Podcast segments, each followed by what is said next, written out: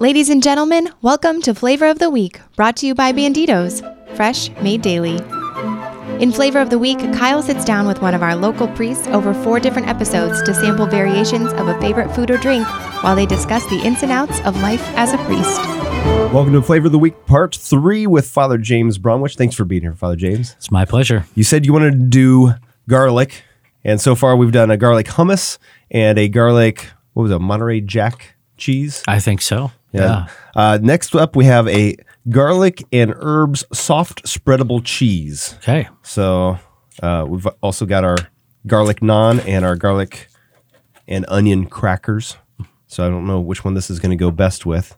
Got a knife there if you want to. Well, since my self consciousness about crunching in the microphone, I right, guess I'll go with the naan. Yeah. However, this cheese, It's got the chunks of garlic on top. I have used this on Have you? s- salmon before. Yeah. Oh, It's good on salmon. like uh, lox. Is that what they call it? Lox and No, I actually cooked capers? the salmon. So Oh, no. I actually cooked the salmon, and in the last uh, five minutes of cooking, you put the cheese on it, put it back in the oven. okay. So this exact good. kind here. This Exact kind. Yep. cheese. Hopefully it's Or okay. something similar to that. Right. Okay. Can we say name brands on the radio if they haven't given us money? No way. Unless we say it's not good, maybe. Mm-hmm. Hmm. Very nice. I like that. Well, I think we're three for three. Yeah, we're doing good. Oh, that's good and strong too. The, the next one's going to be a doozy, though. Is so it? watch out. We'll see. really strong. Well, I don't. I don't know. I haven't tried it yet, but it's a little more bold of a decision. How do you think the patients at the hospital will feel about this? I I think you might have to take a, a sucker with you on the way be or something. short visits with garlic coming out of my pores. Speaking of, mentioned that you were a nurse prior to being a priest. Have you ever worked as a nurse since you've been a priest? Just in the missions. Okay, sure. Yeah, you were so, down in Haiti. Right. I was in Haiti post earthquake Haiti and yeah, worked definitely as a nurse. So Okay. I would put an IV in or, or do some other treatment on a patient and then anoint them. So hmm. all in one. So. Yeah. Sometimes they were a little shocked when the priest with a stethoscope around his neck was coming, but Yeah. it's not so unusual. The Jesuits do that all the time. Huh. Yeah. Interesting. And so now you are a chaplain at our hospital. You've kind of been in and out of the hospitals, I assume, since you've been in the area helping I out have with different right. things, right? I was at St. Joseph Hospital first as chaplain, and sat on their ethics committee, and was sort of a an ethics and Catholic identity point person there, kind of with uh, the bishop's blessing, and Uh-huh. uh, so kind of helped with that there at St. Joseph, and then moved on to Parkview. They had a position open, and was teaching medical ethics at the same time. Mm-hmm. You know that I was doing that. What are some of the biggest ethical issues that come up in the medical field, especially in this area? Maybe I imagine it's different from different political areas. Yeah, I think the biggest concerns that people have have to do with end of life decision making. Uh-huh. What is it right for us to do? I mean, from the family's perspective, Yeah. and sometimes even from a physician's perspective. Like, Yeah. what, what is it right for us to do? Like, how much can we do? It can also be involved with organ donation and how Okay. some of the some of the biggest issues I've dealt with have to do with organ donation and what is actually allowed when a, the patient is still alive but is going to be an organ donor, and what are we allowed to do to that patient? And the guiding principle always is you're not allowed to treat the patient like a, a receptacle of organs, which is sometimes a risk Okay. that they're still a human being, that person is still alive, Uh-huh. and you can't just treat them as a receptacle of organs. And you can't do anything that would directly cause their death. right? Exactly right. That's exactly right. Or even indirectly. Um, right, um, more or less. It gets more complicated, but yeah, there's there's a certain amount of time. I mean, the person actually has to be deceased, and there's a certain amount of time that needs to elapse after they have died. Say life support is being removed. There's a certain amount of time that has to elapse so that we have a, a, a moral certainty that they are actually dead um, before we begin removing organs. So that obviously being issues that you dealt with when you were on the, the ethics board. Mm-hmm. Do those things still come up as a chaplain? More Families now, asking you uh, questions and I'm not on the ethics committee of Parkview, Yeah. but kind of taking a break from that part of it. But I get ethical questions all the time. And so, uh, you know, they do center around, I would say, mostly end of life. And what is it okay for us to do as a family? I just was dealing with one today, but talking to a patient herself about what is it okay that I do. And people don't want to feel like they're responsible for the death of their loved one. But at the same time, they don't want to be keeping their loved one alive indefinitely. Yeah. It's more personal now. It's usually with families and patients that I'm working mainly uh, with these questions. And I don't imagine you're the only person that is serving as a chaplain at the hospitals. Is there No. other people that come and will help with communion or say prayers with people and things? Oh, like sure, that? yeah. I'm, I'm the only priest chaplain at Parkview. Right. Uh, but we do have lay people who come and are extraordinary ministers of communion to the Uh-huh. Sick. And there's also other non Catholic chaplains that I work with very closely, employed by Parkview, and I have got a wonderful relationship with them. Yeah. It's always interesting for me to see the different denominations working together in Mm-hmm. these hospital settings and things. How often are you seeing non Catholic patients? Oh, I would say several times a week. Yeah. Sometimes I walk into a room and they're listed as Catholic and they're not Catholic. Okay. And so that would be one instance. Other times I'm requested to come into a room, even though they're not Catholic. Um, this happened with an Amish family some months ago. And in fact, even last year, I worked very closely and tightly with an Amish family uh-huh. in a situation.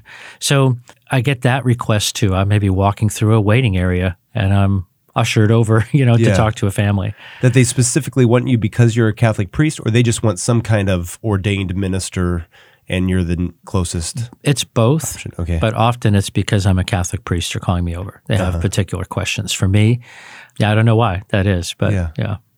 What are some of the things that you offer as a chaplain for people when they're in the hospital? That's a great question. You know, the sacramental ministry is obviously important. Uh-huh. So the anointing of the sick, mm-hmm. confession.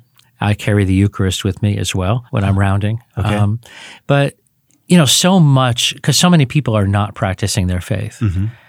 So that's one part of it. So what I offer, first of all, is just trying to put a good face on the Catholic Church and the priesthood. Yeah. So it's being very friendly, smiling, being happy, uh, letting them know. You know, sometimes people kind of cower a little bit when they say, "Well, I don't really practice," or "I've done bad stuff," or whatever. And for me, it's just I don't at all re- respond negatively to that at all. Yeah. I let them know in my own way, you are totally loved. It is totally okay that I'm here, and that's the first step. I've seen conversions happen because of that. Yeah. The people are now open to speak to me because they saw that I was not reacting Not negatively. condemning.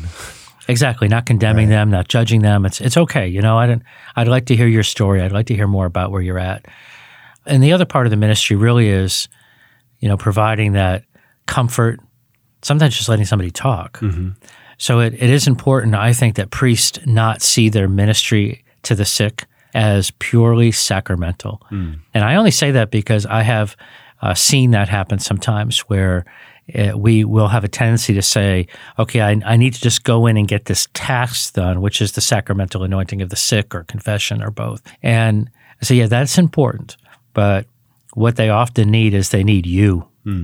And they need Christ to sit next to their bed and to talk to them. I just today, in this day of this recording, I've had two different situations and rounds where I thought, just when you think you're going to be trying to make quicker rounds so you can get somewhere else, Right, right.